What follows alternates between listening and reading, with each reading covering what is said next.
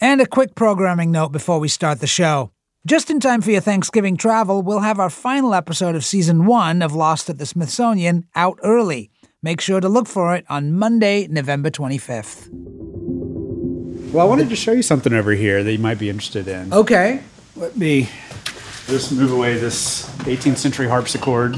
Moving an 18th century harp. Hey, it's Aasif Mandvi, and I am back at the Smithsonian in musical instrument storage, trying not to break anything from the 18th century. Yeah, but I'm going to put some gloves on. With curator John Troutman in the American History Museum. The majority of the music collection is uh, rooted in musical instruments. And so we have, you know, a lot of drawers here and cabinets that are built specifically for certain types of instruments. And then we have other sorts of shelving that's designed specifically for costumes. But there's something in particular that I wanted to pull out. Um, so, suits worn by the Bee Gees, Oh my God. matching That's huge for me. matching suits from their 1978 tour right after you Saturday kidding Night me? Fever with their shoes. What? Dude, I am the biggest Bee Gees fan on this planet. As a lifelong member of the Bee Gees fan club, I guess I should begrudgingly accept that some of you listening might not know who they are. Here's the nickel version. The Bee Gees were three brothers, Barry, Robin, and Maurice Gibb. They were one of the most successful groups in the history of rock and roll. Maybe this song sounds familiar to you.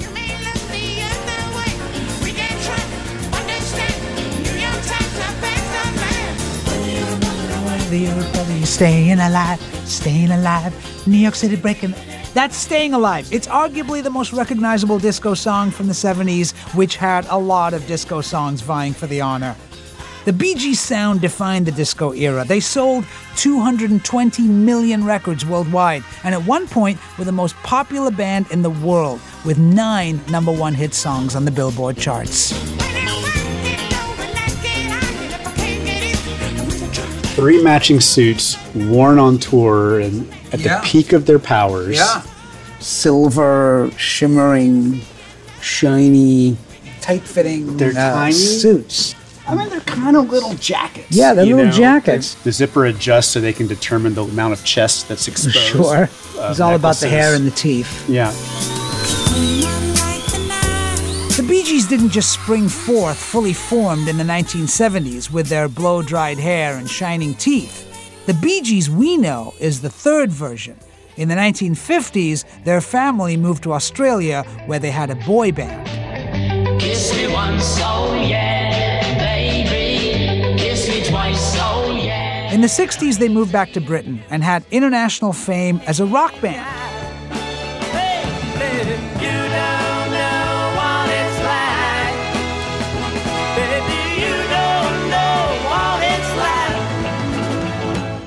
Somebody, to love somebody the way I love you.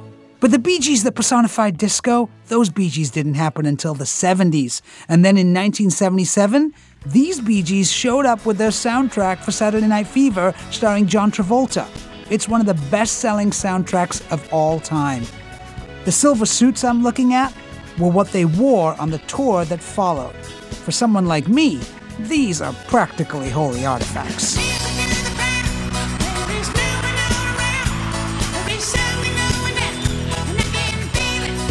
You know, they had recognized by 1983, which is when they donated the costumes, that there was something special about that moment, mm-hmm. you know, and they saw this as a really generous way, I think, to thank the American people by donating these costumes. They kind of transformed everybody's sense of the look and feel of the moment when that movie came out.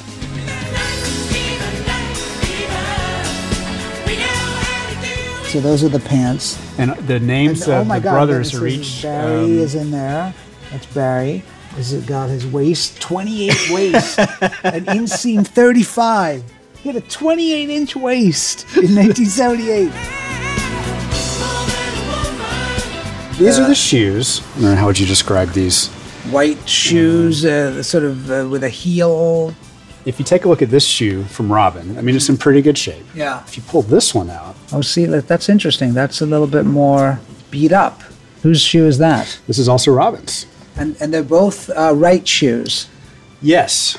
Okay, so they're clearly of a different set. That's right. So when the brothers decided to donate the shoes and the costumes to the Smithsonian, Robin also loved the shoes so much that he had two pairs. And um, in fact, he grabbed the wrong set. oh my God! So it's like the ruby slippers. Exactly. They are mismatched. That's exactly. You guys make a habit of this.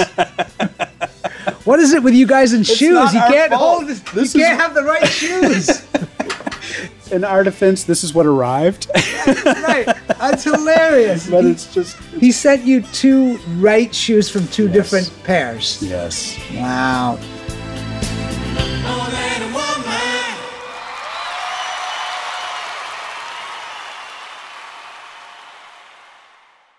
Saturday Night Fever was a low budget film about Italian American kids in late 70s Brooklyn who were disco crazed. John Travolta played Tony Manero, who was like a disco superhero. By day, he lived with his parents and worked a dead end job in a small paint store. And at night, he was king of the dance floor at the local disco. What's your favorite uh, moment from Saturday Night Fever? It's obvious, but the first shot just remains so kind of ingrained in The iconic walk down the street Yeah. in Brooklyn of the um, shoes and panning up. That's right. Checking out the suit in the window, Right. kind of moving on. Yeah.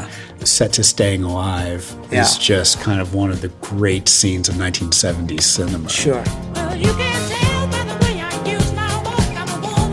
The opening scene of Saturday Night Fever, Tony wearing a tight black leather jacket, red silk shirt, open collar, and a gold necklace, is strutting down the sidewalk to the beat of Staying Alive. It's pure disco, and he hasn't even gotten to the club yet.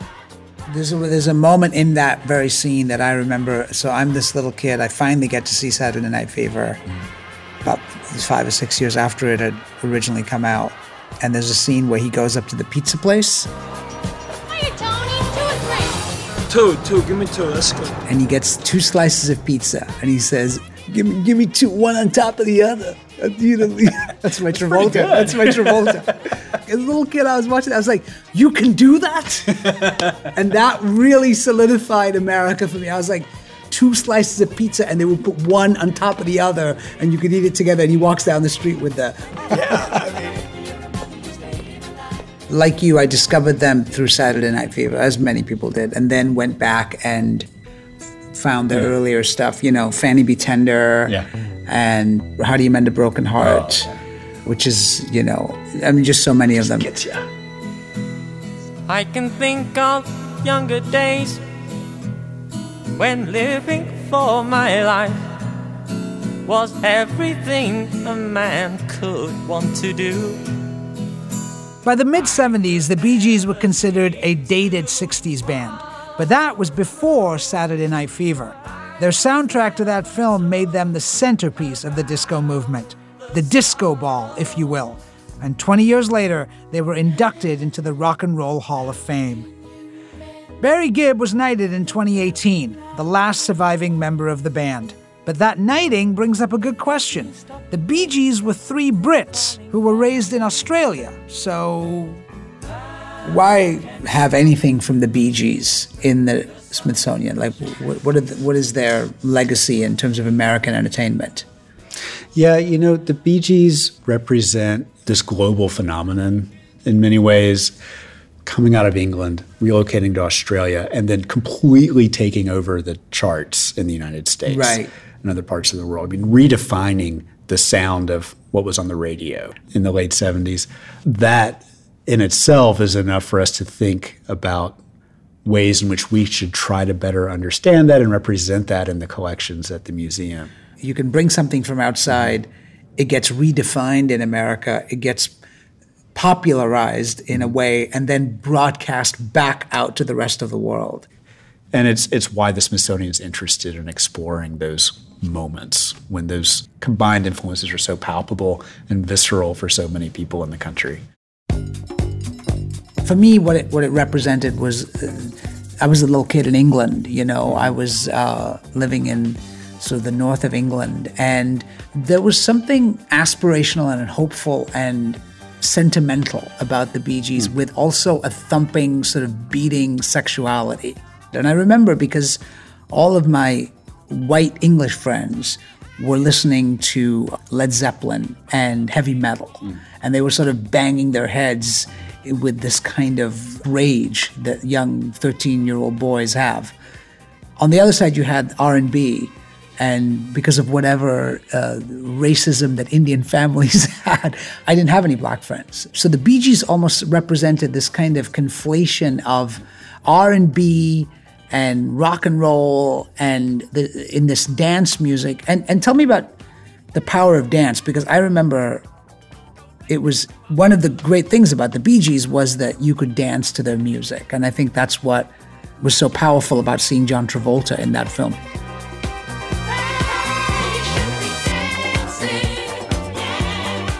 really, if you go back and look at American music over the prior several decades, I mean, what's driving people's musical experiences? Uh, it's the danceability of the music itself. That's one of the kind of major elements of significance for the Bee Gees is that they kind of took these traditions, especially dance traditions that were beginning to really blossom in New York and the Bronx and Queens in the mid 1970s in these discotheques. They begin to bring this through into a mainstream movie that becomes this kind of unheralded kind of an unexpected critical success.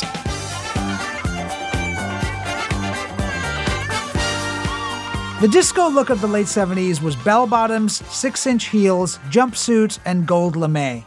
The three piece polyester suit that John Travolta wore in Saturday Night Fever immediately became one of the most famous suits in the world. It was iconic, and the image of Travolta wearing that suit, popping his hip out and pointing his finger in the air, gave the disco movement something to coalesce around. So, Saturday Night Fever happens in 1977. 77. And was that the explosion of disco, or was that really the birth of disco? Well, was it the explosion or was it the beginning of the end? I mean, that's kind of you know Right. one of the questions um, because disco had really begun to spread rapidly throughout the U.S. by 1976, Okay. 75, 76.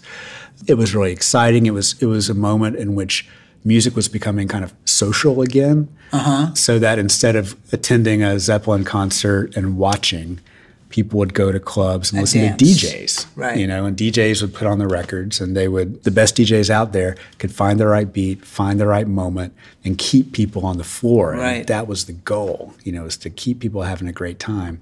And so that tradition really begins to take off before Saturday Night Fever. Right. But it's still below kind of the, the mainstream consciousness at the time. It's it's something Because before that, people, I remember, you know, uh, when I, I, I was in school in England, and it was only me and my Iranian friend and my other Indian friend. We would go at night to the clubs, and we were sometimes too young to get in, but we just like figure out how to get into these Yeah. dance clubs, and we go to these discos.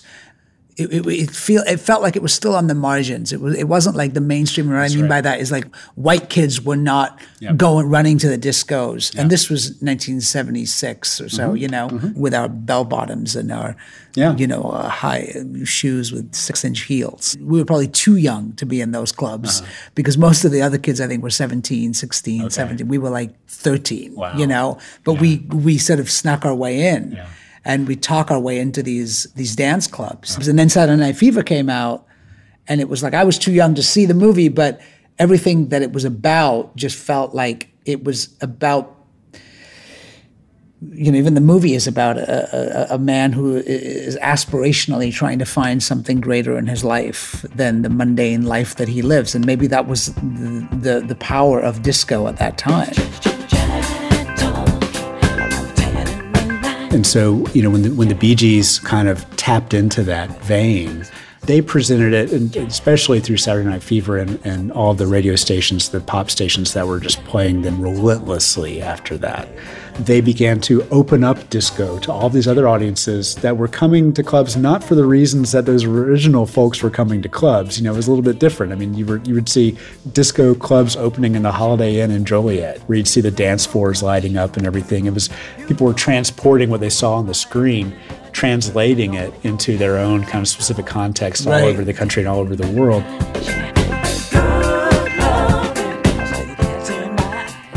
so what the Bee Gees are most known for, I guess, in some many ways, is the falsetto mm-hmm. sound, right? Baby, I can't figure it out. Your kisses take which, correct me if I'm wrong, was actually quite prominent in R&B and and mm-hmm. black music, much more than it was in white music, right? I mean, there were there were bands already doing that falsetto sort of high sound Yeah. in uh, R&B music from like the 1950s. Well, that's right, and and you know there were a lot of artists that were, especially in the mid '50s with doo wop, that were really incorporating falsetto into their strongest material. Yeah. and and so the Bee Gees, who had dabbled in falsetto with Barry's voice a little bit in their earlier career, really just fully embrace it.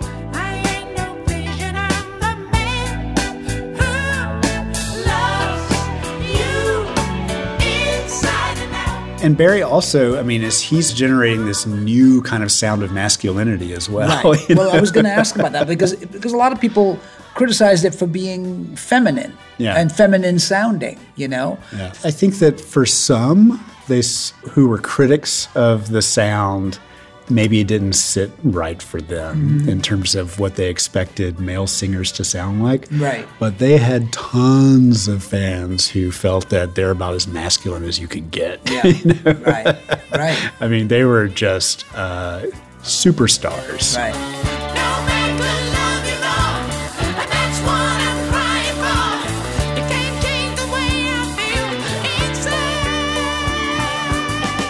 And eventually, by the early 1980s, you begin to see the, the makings of a backlash against the genre itself.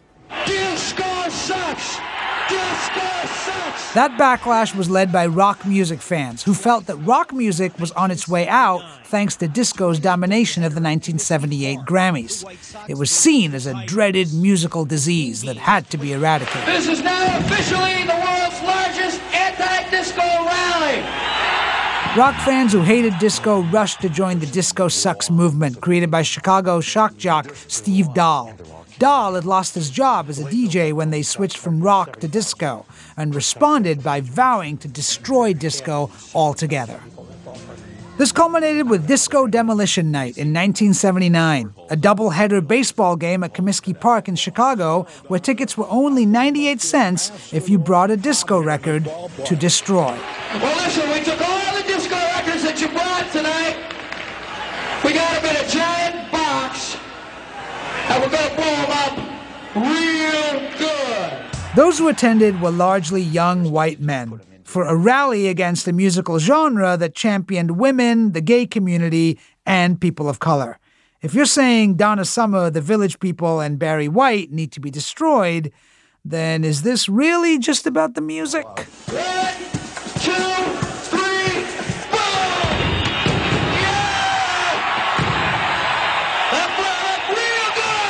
The racist and homophobic angle of Disco Demolition Night was hard to ignore, as was Steve Dahl, who reveled in the attention it got him. The Bee Gees actually blamed me for killing disco, which I thought was a, a victory for me. I took that as a win. And so for a while, people like me who love disco, well, we felt like we had to tone it down a bit. And then when that backlash came, you know, I know for myself, it was people like you and me sort of went underground a little bit. Mm-hmm. We were like, we can't admit that we like the Bee Gees anymore. Yeah, it was right. not cool in the right. 1980s. Just a little bit after the Smithsonian acquired these outfits, mm-hmm. suddenly 85, 84, 85, gone, 86, gone. you could not admit anymore that you were a Bee Gees fan. You couldn't. Yeah. I didn't come out of the closet in that regard until like the mid 90s.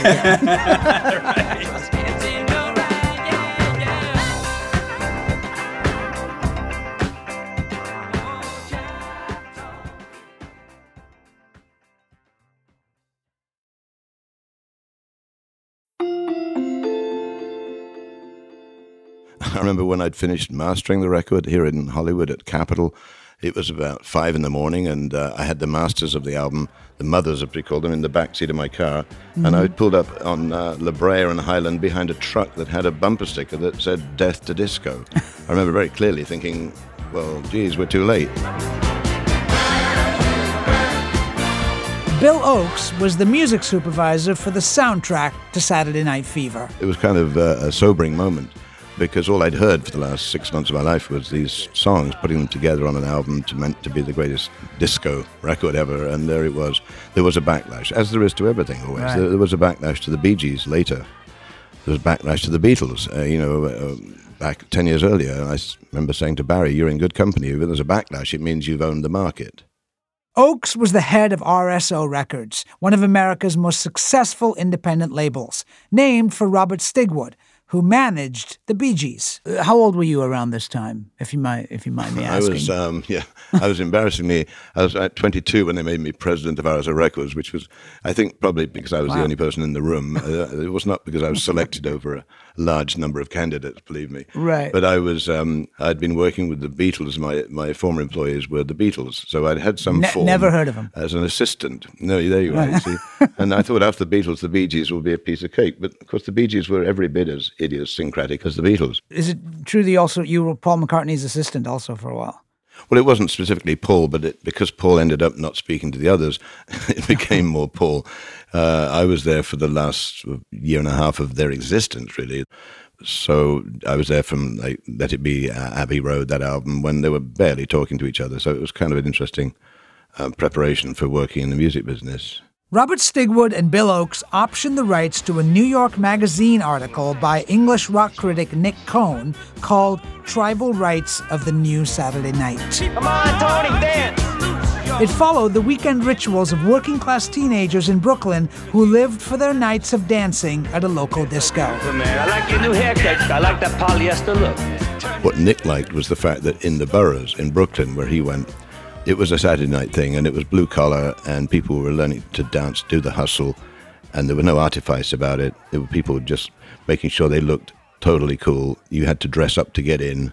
I I grew up in the north of England and we would sneak into the clubs in Leeds and. Uh, You and don't it- sound like a man. You don't sound no, like I a don't. northerner. Well, I can if I if I want to. If I want to. Oh dear, Oh, there it's it better is. you cover that up. Yeah.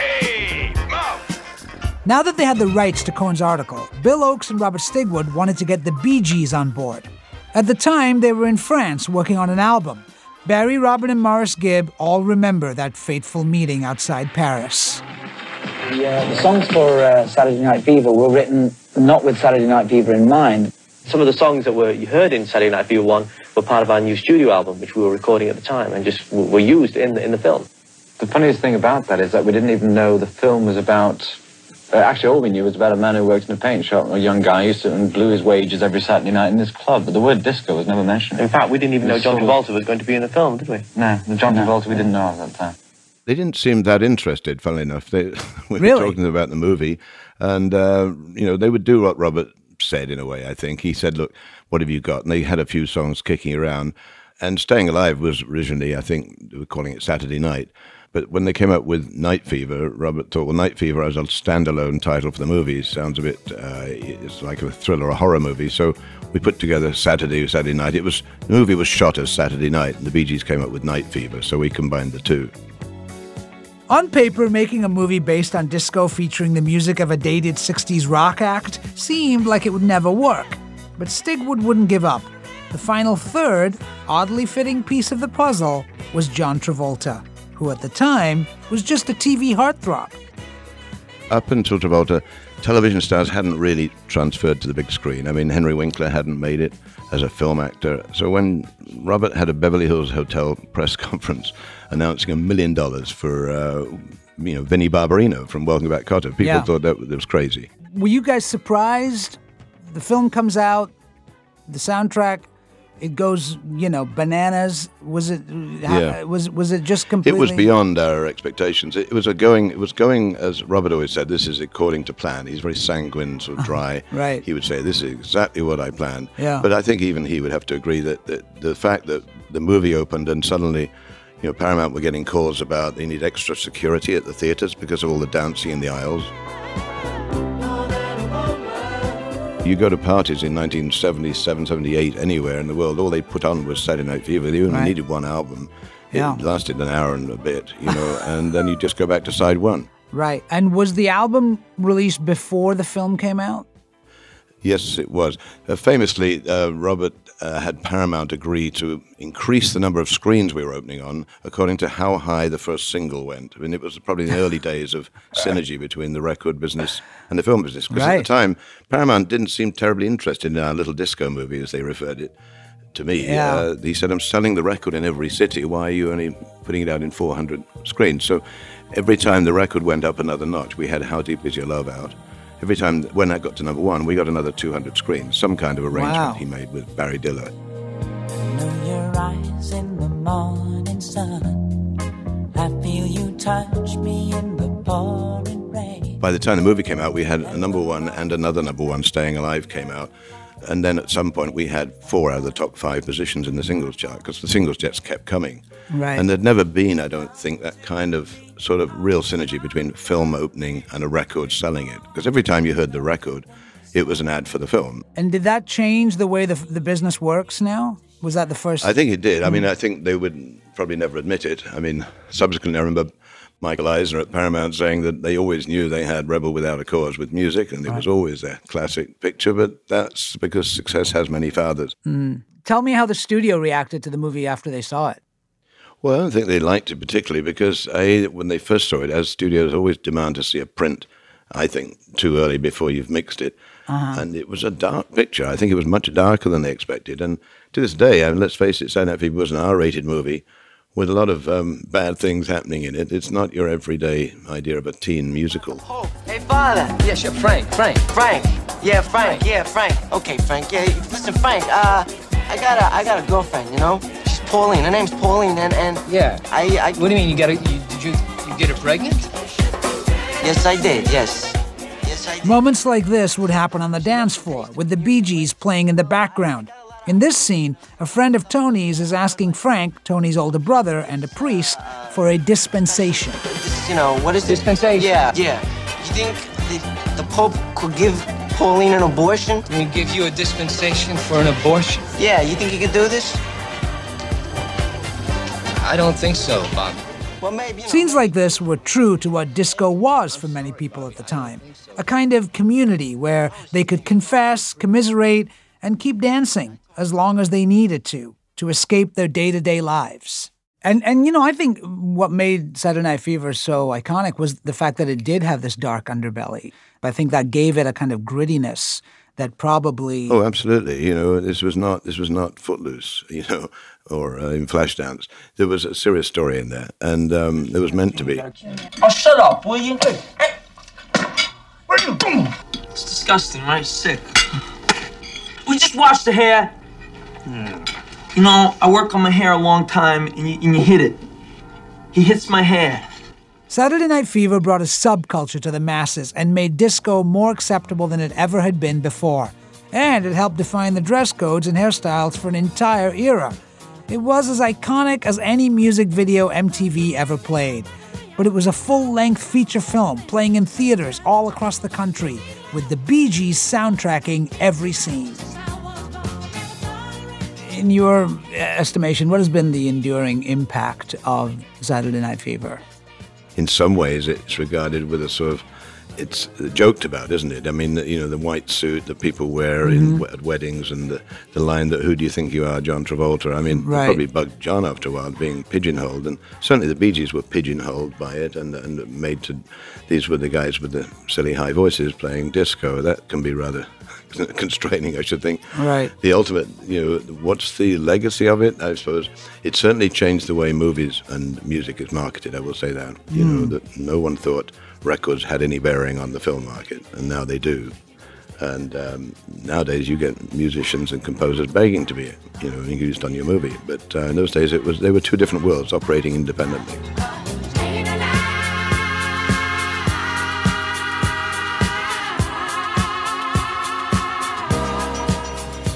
The soundtrack to Saturday Night Fever won a Grammy for Album of the Year. It spent a whopping 24 weeks at number one on the Billboard charts. The popularity of that soundtrack propelled the Bee Gees to worldwide fame. Until the disco craze came to its abrupt end in the early 80s, they were playing 50,000 seat arenas across America while wearing the iconic silver lame suits now housed at the Smithsonian. Those suits represent a pivotal moment when a huge American subculture went from unseen to seen, unheard to heard, and when a movie whose biggest star was a sitcom heartthrob reshaped the film and music industries with a soundtrack from the Bee Gees. Before we wrap up, I'm going to ask you to just judge my Bee Gees impression. Okay. Can you? Would, would you be willing to do that? Would you Yeah, yeah, tell absolutely, Me, tell me if. I if I. Yo, you gonna sing or speak? I'm gonna I'm gonna sing for you. Okay. this is the good. first time. Okay. This is the first time. uh, And I do a rating of one to ten. You mean something yeah. like so just tell me on a rate. Of, yeah, exactly. Well, we can do that. One to ten. Great. And you tell me Right. how am I doing as a BG? Ready? Go for it. How can you mend this broken man? How can a loser ever win? Come on. What do you think? Excellent. Excellent? You've got the vibrato down. Absolutely. you, you sound like Robin doing an impersonation of Barry, which is I- quite a compliment. That is a huge compliment to me. That's a Yeah. huge You- you- compliment. it sounds you've got Robin's tone, but the vibrato is Barry's. How can you mend this broken man? How can a loser ever win? right. Okay. Well, it was nice to meet you. Thank uh, you so much, Bill. It was lovely to meet you.